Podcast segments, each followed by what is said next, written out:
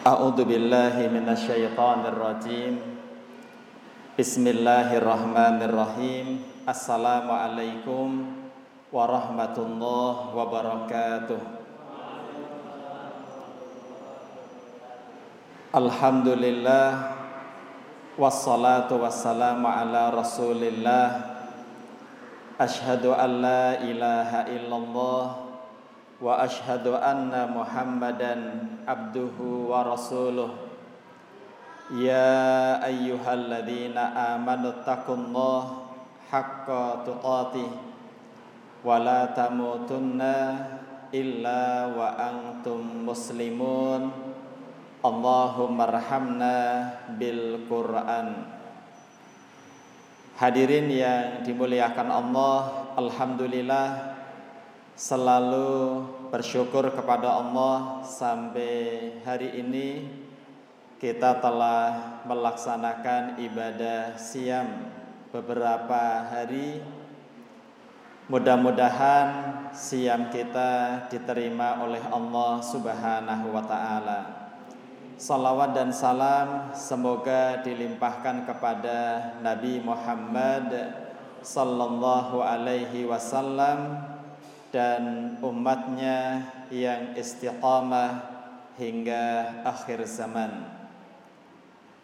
Hadirin yang dimuliakan Allah semuanya pada sehat Bapak dan Ibu. Alhamdulillah. Duduk di majelis taklimnya keren sekali ya, masya Allah. Kayak di pesantren mana ya?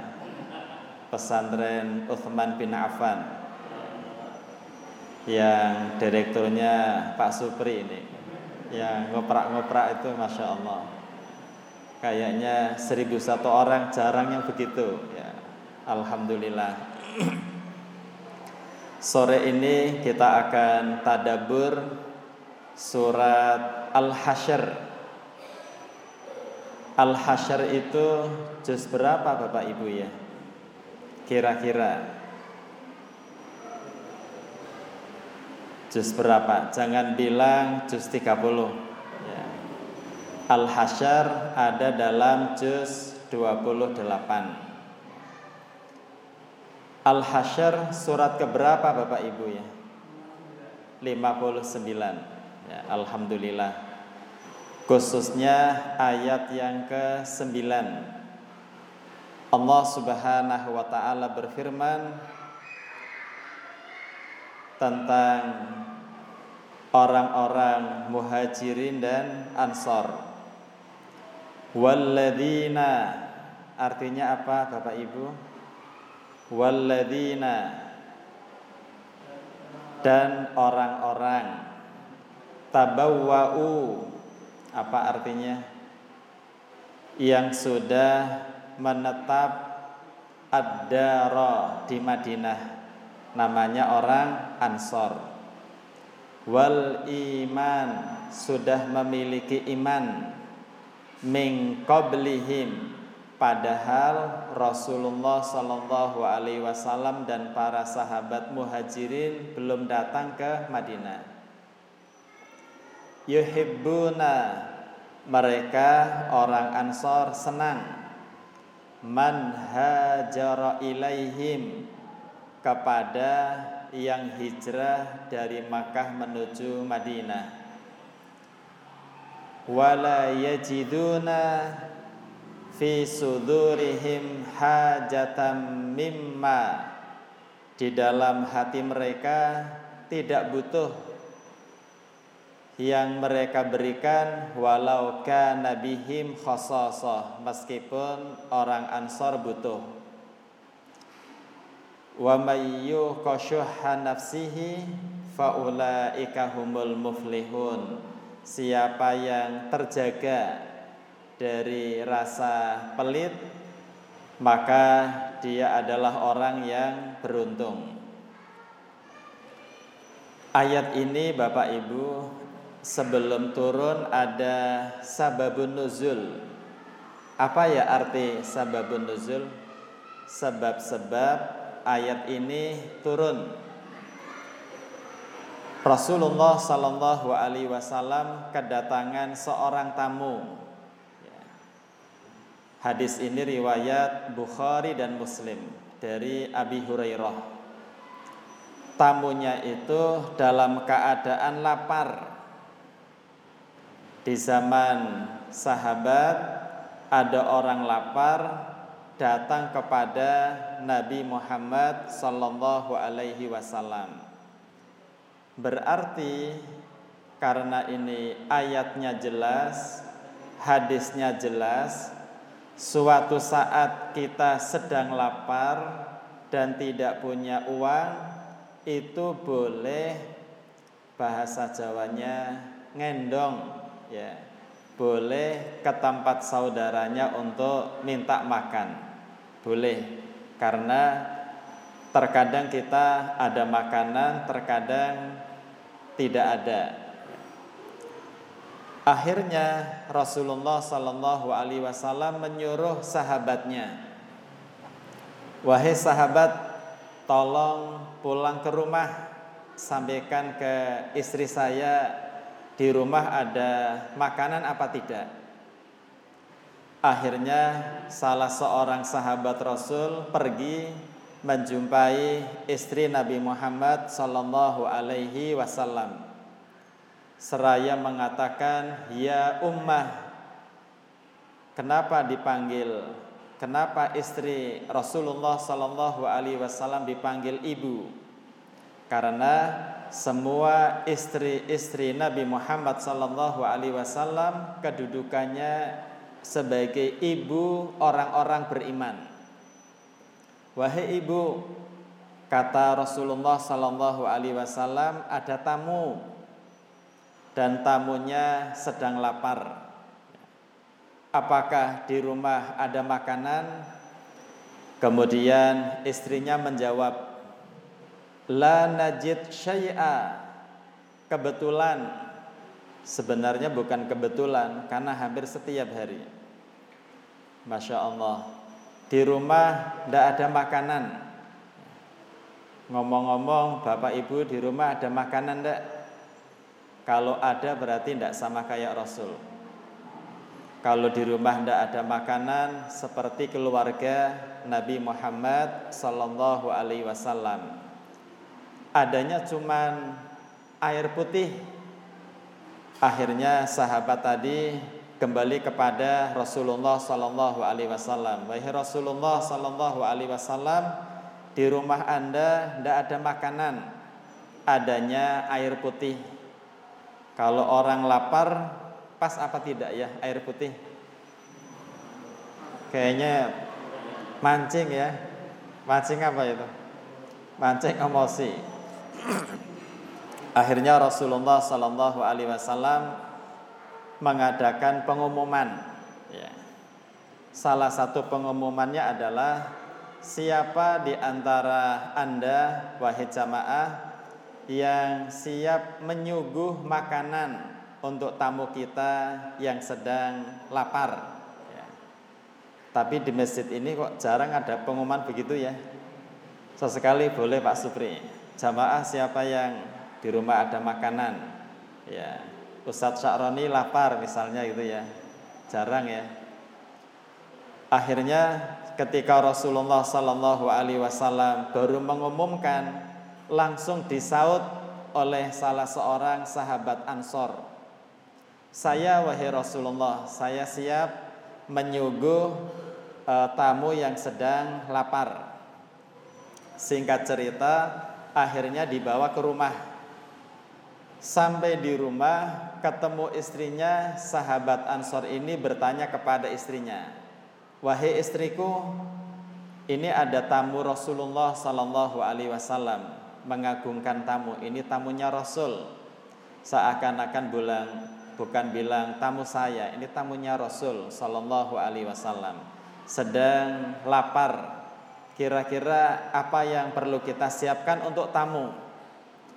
Kemudian istri sahabat tadi bilang, "Wahai suamiku, alhamdulillah kita tidak punya makanan kecuali lisibiyani, kecuali makanan sedikit untuk anak kita." akhirnya uh, suaminya bilang, "Baik, ini kejadiannya uh, malam hari. Baik, uh, wahai istriku, tolong karena malam hari anak-anak diajak tidur. Ya. Maka bapak ibu karena ini syariat Islam, kalau ada orang lapar, suruh tidur bisa nggak ya? Suruh tidur itu. Ya Allah, tapi kalau orang tua lapar suruh tidur nggak bisa, tapi ini anak bisa loh pak. Hadisnya ada. Jadi kalau anaknya lapar lagi tidak punya uang suruh tidur aja pak. Nggak mungkin hadis ini salah. Tapi ada anak di belakang ya, jadi tahu ya. Harusnya jangan ikut anak kecil itu nih khusus orang dewasa. Ya. Akhirnya disuruh tidur. Setelah disuruh tidur, kemudian yang makan bukan ahlul bait, yang makan tamunya. Tapi saat itu tamunya tidak memiliki perasaan apa pun. Wong lapar, ada makanan disantap. Ya. Kalau orang Jawa kan piye gitu ya, tapi ini langsung disantap. Maka disebutkan dalam hadis Bukhari Muslim, yadhakullahu lailah. Malam itu Allah Subhanahu wa taala tertawa jadi ahlu sunnah wal jamaah e, menyebutkan salah satu sifat Allah, Allah itu bisa tertawa. Namun tidak boleh disamakan tertawanya seperti manusia. Kenapa tertawa? Wong istrinya lapar, suaminya lapar, anaknya lapar, kok malah diberikan kepada orang lain. Itu yang membuat Allah tertawa. Rasulullah menyampaikan bahwa Allah tadi malam tertawa maka turunlah surat Al-Hasyr ayat 9 wa yu'thiruna ala anfusihim walau kana bihim khasasah yang artinya seorang mukmin itu terkadang mengutamakan orang lain. Orang lain di sini sesama muslim ya. Walau kana bihim meskipun orang itu butuh. Uh, jamaah yang dimuliakan Allah ya. mengutamakan orang lain itu dibagi menjadi tiga macam mengutamakan orang lain dibagi menjadi tiga macam yang pertama hukumnya haram yang kedua hukumnya makruh Makruh itu apa? Makruh itu di bawahnya haram. Yang nomor tiga mubah.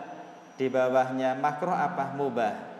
Di bawahnya mubah apa? Menjadi haram gitu kan ya. Wajib, sunnah, mubah, makruh, haram. Nah, mengutamakan orang lain itu ada tiga macam. Yang pertama haram hukumnya. Kapan mengutamakan orang lain hukumnya haram saat kita melaksanakan kewajiban. Contoh nih ya, ini contoh tapi bisa pandak nyatanya begitu ya. Ini contoh uh, masjidnya jauh dari rumah kecuali masjid Uthman, masya Allah dekat gitu ya, sangat dekat. Misalnya masjidnya jauh, Kemudian ada tiga orang yang mau sholat Jumat. Tiga orang ini, yang satu pemilik motor, yang satu anaknya, satunya tetangga. Padahal cenglu tidak boleh. Cenglu apa ya? Bonceng telu. Jadi motor itu dua. Terus yang punya motor bilang begini, ada saja ya, wahai tetanggaku yang Jumatan, saya ndak usah lah, saya ngalah, maka ini hukumnya haram. Kenapa? Karena ini kewajiban kita. Jumatan, motor milik kita itu wajib. Sedangkan yang tidak punya motor bisa jadi dimaafkan.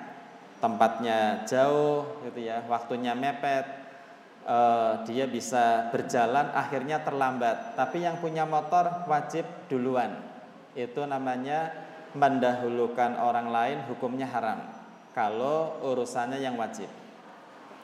Yang kedua, hukumnya makruh. Makruh itu adiknya haram. Jangan lupa Bapak Ibu, haram itu punya adik, ya. Wajib juga punya adik. Adiknya wajib apa? Sunnah. Ya. Adiknya sunnah mubah. Ya. Yang kedua, mendahulukan orang lain, hukumnya makruh dibenci. Apa itu? Untuk amalan-amalan keutamaan Contohnya sop pertama uh, Datang ke masjid Uthman ya. Sop pertama ini penuh Bapak Ibu Hanya ada satu kapling yang kosong Tiba-tiba dua orang mau masuk ke sop pertama Padahal kita duluan Terus kita bilang Monggo jenengan rumiyin Kula ten wingking.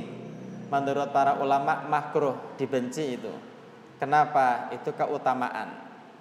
Kalau Bapak dan Ibu merasakan teman-teman kita yang haji dan umroh sebelum pandemi itu Masya Allah ketika sholat di Masjidil Haram atau Masjid Nabawi khususnya dekat Raudhah rebutan Pak sampai susah nafas dan alhamdulillah kita orang-orang Indonesia termasuk agak kecil-kecil.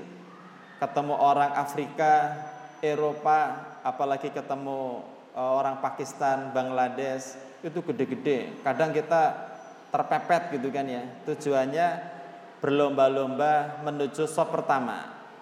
Tapi kalau di Indonesia terkadang berlomba-lomba monggo jenengan depan saya dekat kipas angin. saya dekat pintu keluar tapi bukan masjid ini.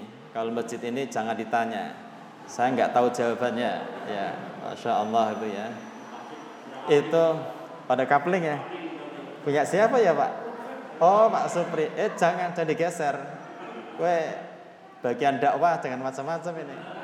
Beliau nggak bergerak pengajian tutup. Masya Allah. Nggak boleh digeser itu. Saya dulu punya dosen ya dosennya Ustaz Salimuddin juga ya itu seorang hafid dan sudah meninggal apa ya Ustaz Qori orang Pakistan apa ya Ustaz orang Pakistan beliau itu dosen biasa tapi rektor pun sangat menghormati saya ingat itu uh, Ustadz Qori ini S2 orang Pakistan hafal kiro sabah pokoknya kalau belajar Quran sama beliau semuanya jantungan. Salah baca dikit itu mukul meja. Pokoknya menakutkan. Tapi beliau rahim. Beliau kenceng supaya bacaan Qur'annya bagus. Ya. Saya ingat banget itu. Ketika sholat Jumat, beliau kadang naruh kaos kaki di belakang imam. Itu nggak ada yang berani geser. Ya, kaos kaki aja nggak bisa geser saking uh, wibawanya. Ketika di kelas, beliau kalau di kelas kan menjaga wudhu, kadang mau berwudhu atau keluar cuma naruh peci gitu bahasanya, terus nggak ada yang bergerak mahasiswa. Itu hebat begitu kan ya. Kalau begini bagus, ini namanya nggak boleh ithar. Saya harus sop pertama, gitu ya. Makro gitu kan ya. Makanya kita harus cerdas supaya sop pertama kapling saja dah. Ya. Masya Allah gitu kan ya. Itu cerdas ya, secerdas-cerdasnya orang yang begitu. Pokoknya urusan ibadah nomor one gitu kan ya. Sekarang hukumnya adalah yang ketiga mendahulukan orang lain hukumnya mubah. Kalau tadi haram, yang kedua makruh, ketiga mubah, boleh. Ini disebutkan ketika perang Yarmuk. Anda tahu perang Yarmuk itu Siapa melawan siapa? Perang Yarmuk adalah perang pertama umat Islam melawan orang-orang Romawi yang saat itu salah satu panglima terbesarnya Khalid bin Al-Walid di bawah kekuasaan Umar ibnul Khattab.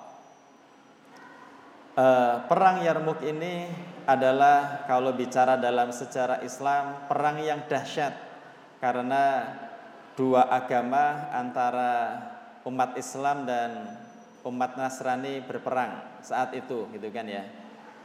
Yang unik disebutkan oleh para pakar sejarah setelah perang usai ya, perang usai itu ada tiga sahabat hebat. Salah satunya adalah Ikrimah Ikrimah bin Abi Abu Jahal. Ada Al Harith ada Suhail. Kalau Ikrimah itu Bapak Ibu yang dimuliakan Allah Ikrimah itu anaknya Abu Jahal. Abu Jahal itu uh, yang selalu menghalang-halangi dakwah Rasul. Tapi Rasul nggak putus asa. Ketika ada para senior menghalang-halangi dakwah, Rasul selalu berdoa, Ya Allah, kalau bapaknya belum mendapat hidayah, tidak apa-apa. Mudah-mudahan anaknya. Maka ada rumus orang tuanya tidak soleh, anaknya bisa soleh. Salah satunya Ikrimah. Ya. Ikrimah ini sama-sama kafir. Setelah ke sana masuk Islam dan menjadi pejuang hebat, meninggalnya syahid di jalan Allah. Nah, Ikrimah ini, Ikrimah kemudian uh, Suhail gitu kan ya. Kemudian Al Harith itu tiga sahabat hebat yang ikut dalam perang Yarmuk. Singkat cerita, di dalam menjelaskan ithar ini Ikrimah setelah perang Yarmuk di dalam Islam dulu kalau perang ada waktu istirahatnya. Setelah perang Ikrimah ini merasa kehausan. Akhirnya Umar ibnul Khattab dan para sahabat yang lain e, mencari suara yang kehausan. Ternyata yang haus adalah Ikrimah. Ketika haus kemudian didatangi oleh para sahabat untuk diberikan air. Tiba-tiba saat mau meminum air tersebut barang seteguk dua teguk, tiba-tiba ada suara kedua. Ada suara uh, Suhail atau suara Haris. Uh, suara minta air, kita haus. Kata Ikrimah, tidak usah dikasih ke saya, meskipun saya haus, saya bisa nahan sampaikan kepada temanku uh, Haris. Saya lupa Haris dulu apa Suhail dulu. Ketika Haris mau dikasih minuman, ada suara ketiga. Saya haus, tolong kasih minum. Kata Haris, tolong meskipun saya haus, sampaikan kepada temanku Suhail. Akhirnya jarak orang kedua ketiga agak jauh. Akhirnya mau diminumkan kepada si Suhail ternyata sudah meninggal. Akhirnya balik kepada orang kedua, kepada Haris. Haris pun meninggal. Akhirnya balik lagi kepada pertama Ikrimah, orangnya meninggal. Semuanya meninggal dan semuanya dalam keadaan mengutamakan saudaranya. Itulah gaya-gaya orang muhajirin dan ansor. Bahkan Bapak Ibu yang dimuliakan Allah, sahabat Rasul bernama Ibnu Umar di dalam hadis riwayat Al-Baihaqi Ibnu Umar ini uh, menceritakan di zaman kita dulu ada seorang sahabat yang memberikan hadiah. Kita tahu uh, Bapak Ibu yang dimuliakan Allah kalau memberi hadiah itu kepada siapa pun. Ya. Mau kepada yang mampu, mau kepada yang tidak bebas. Beda dengan sedekah. Tapi yang mendapat hadiah ini ternyata dalam keadaan sedang banyak makanan. Bilang kepada yang memberi, e, terima kasih, Alhamdulillah, jazakumullah, saya sedang banyak makanan, bisa ndak dikasihkan kepada si fulan? Akhirnya orang pertama datang kepada si fulan. Sampai kepada orang kedua, tiba-tiba bilang, Alhamdulillah, eh, saya banyak makanan, tolong kasih kepada saudara yang lain. Dan tahukah hadirin yang dimuliakan Allah itu mutar sampai tujuh orang. Mutar tujuh orang kembali kepada si pemberi pertama. Masya Allah. Mau, mau kita coba apa ya? Dari mana dulu? Ya. Dan itu kisahnya tentang pemberian kepala kambing. Masya Allah ya. Jadi kepala kambing itu sampai sekarang termasuk menu favorit di Madinah. Kalau Anda umroh silaturahim ke Madinah itu ada kepala kambing. Jadi lapar ya. ya Masya Allah itu ya. Jadi uh, jamaah yang dimuliakan Allah Subhanahu wa taala itu salah satu karakter orang-orang muhajirin dan orang-orang ansor lebih mengutamakan saudaranya dibandingkan diri sendiri. Uh, hadirin yang dimuliakan Allah Subhanahu wa taala. Kita jangan salah paham gitu ya. Jangan salah paham gara-gara mengutamakan orang lain ternyata malah lupa kepada keluarga sendiri. Ya. Ini mungkin yang terakhir. Sampai jam berapa Ustaz? Tiga menit lagi.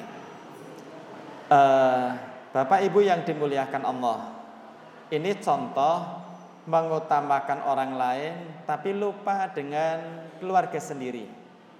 Jadi ini sebagai pembelajaran buat kita. Sahabat Rasul bernama Abu Tolhah.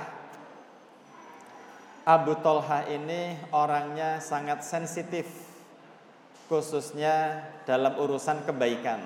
Maka kalau jamaah sensitif berarti kayak Abu Tolha ya, sensitif untuk kebaikan ketika turun surat Ali Imran yang berbunyi lang tanalul birra anda tidak mendapatkan kebaikan. Hatta sampai tungfiku anda berinfak. Mimma tuhibbun barang yang anda cintai. Ketika turun ini Abu Tolha tidak nyaman hidupnya. Ya Allah, baru saja turun ayat menjelaskan dikatakan orang baik kalau dia menginfakkan barang yang dicintainya. Saat itu yang paling dicintai beliau adalah kebun kurma. Jadi kurma itu komoditas yang hebat di Timur Tengah. Mungkin kalau bahasa kita kebun isinya apa ya? Durian misalnya ya. Durian. Jadi itu yang paling dicintai. Berapa pohon sudah kelihatan e, untungnya berapa. Ketika turun ayat begitu, datang kepada Rasulullah Sallallahu Alaihi Wasallam. Wahai Rasul, saya baru dengar surat Ali Imran ayat yang berbunyi anda tidak akan berbuat mendapatkan kebaikan sampai berbagi yang Anda cintai. Saya kok nggak nyaman ya. Saya ini punya barang yang saya cintai, kebun kurma. Sudahlah, saya bismillah saya lepas ini terserah Rasul untuk apa? Untuk diwakafkan. Akhirnya Rasulullah Shallallahu Alaihi Wasallam ngerti Abu Tolha, anaknya, istrinya, pamannya pada butuh, tapi dia sensitif lupa untuk keluarganya. Akhirnya kata Rasulullah Shallallahu Alaihi Wasallam sudah ini anda tidak usah diwakafkan, cukup anda sedekahkan untuk keluarga anda. Maka dari itu jamaah yang dimuliakan Allah betul mengutamakan orang lain bagus tapi sambil lihat kondisi. Ya. Kira-kira pas apa tidak mengutamakan orang lain ternyata keluarganya membutuhkan. Ya kurang pas begitu ya. Maka kembali kepada kita masing-masing. Begitu jamaah yang dimuliakan Allah mudah-mudahan kita terinspirasi dengan kisah Bukhari Muslim dari Abi Hurairah yang memuliakan tamu sampai anaknya ketiduran. E, demikian yang saya sampaikan. Minta maaf kalau ada hal-hal yang kurang berkenan. Wa akhiru da'wana anilhamdulillah. Assalamualaikum warahmatullahi wabarakatuh.